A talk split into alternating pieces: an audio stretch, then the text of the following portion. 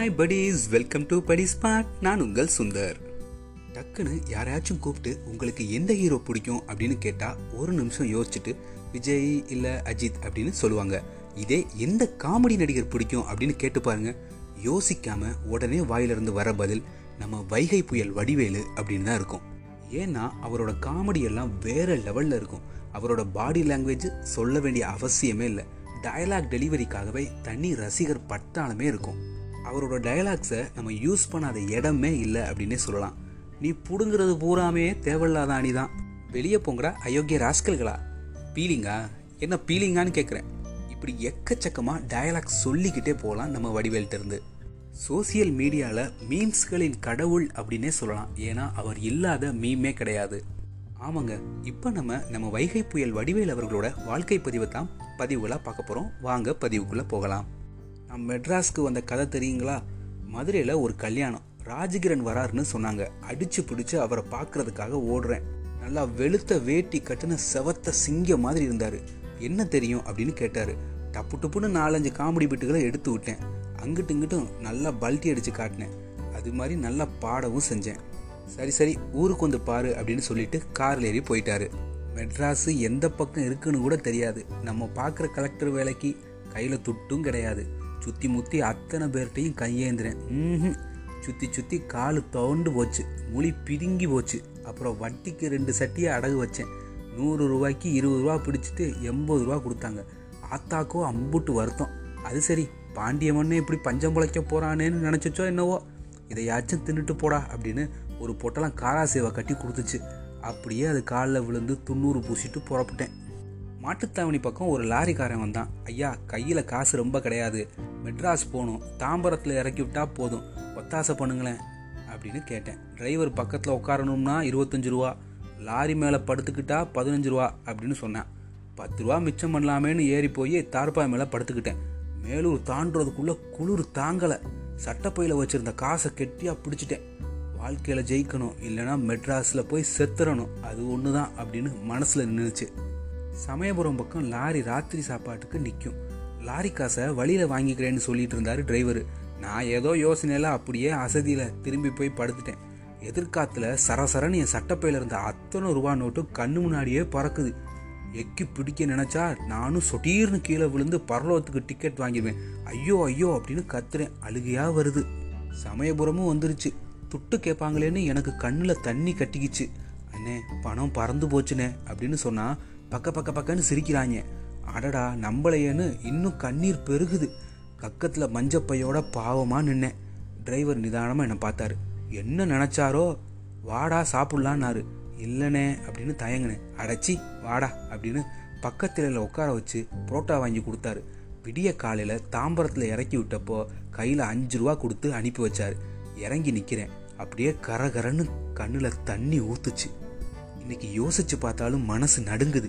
அந்த டிரைவர் மட்டும் இப்போ எங்கேயாச்சும் தட்டுப்பட்டாருன்னா அவர் காலில் விழுந்து கும்பிடணுங்க. முன்ன பின்ன தெரியாத என் மேலே கருணை காட்டின அந்த மனசு. பக்குவம் இம்புட்டு வசதி வந்தும் எனக்கெல்லாம் வரலையேன்னு வருத்தமாக இருக்குது அப்படியே பொடி நடையா ராஜ்கிரண் சார் ஆஃபீஸ்க்கு போயிட்டேன். ஒரு வழியாக செட் ஆயிட்டேன். அங்கே நான் தான் பப்புனு ஜோக்கர் எல்லாமே. போடுற சோத்தை தின்னுப்புட்டு சொல்கிற வேலையெல்லாம் செய்வேன். டீ வாங்கிட்டு வருவேன். கூட்டி பெருக்குவேன் சோறு வடிப்பேன் காய்கறி வெட்டுவேன். அப்படியே சினிமாவையும் கொஞ்சம் வேடிக்கை பார்ப்பேன். கொஞ்சம் கஷ்டம்தான் பத்து ரூபாய்க்கு இட்லி வாங்கி பத்து பேர் திம்போம். அப்போ தான் ராசாவின் மனசுல ஆரம்பிச்சாரு ராஜகிரண். அவரோடையே தெரிவேன். இளையராஜா அண்ணன் பாட்டை போட்டு தாக்குறாரு. சும்மா போடா போடா புண்ணாக்கு அப்படின்னு பாட்டை கேட்கும் போதே உடம்பு தன்னால் ஆடுது.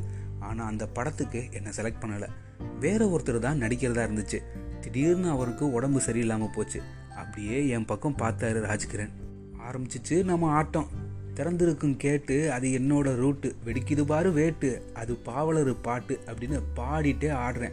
அது உலகம் பூரா போகுது. படம் பிச்சுக்குச்சு.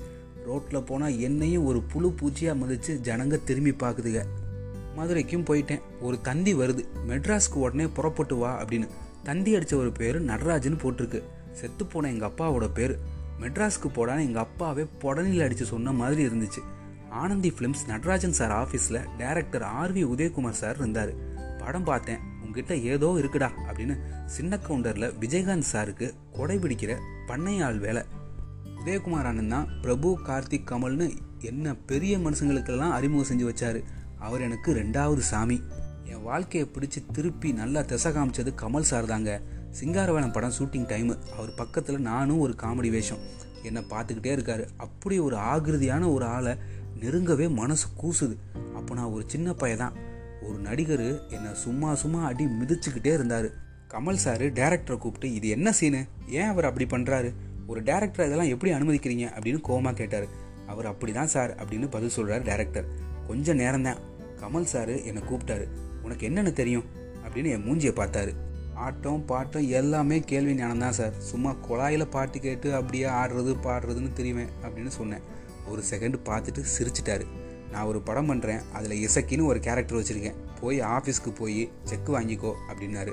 நான் என் வாழ்க்கையில் வாங்கின மொதல் செக்கு தேவர்மகன் படத்தில் இசக்கின்னு ஒரு கேரக்டர் கொடுத்து என்னை ரசித்து பார்த்த மகா மனுஷன்.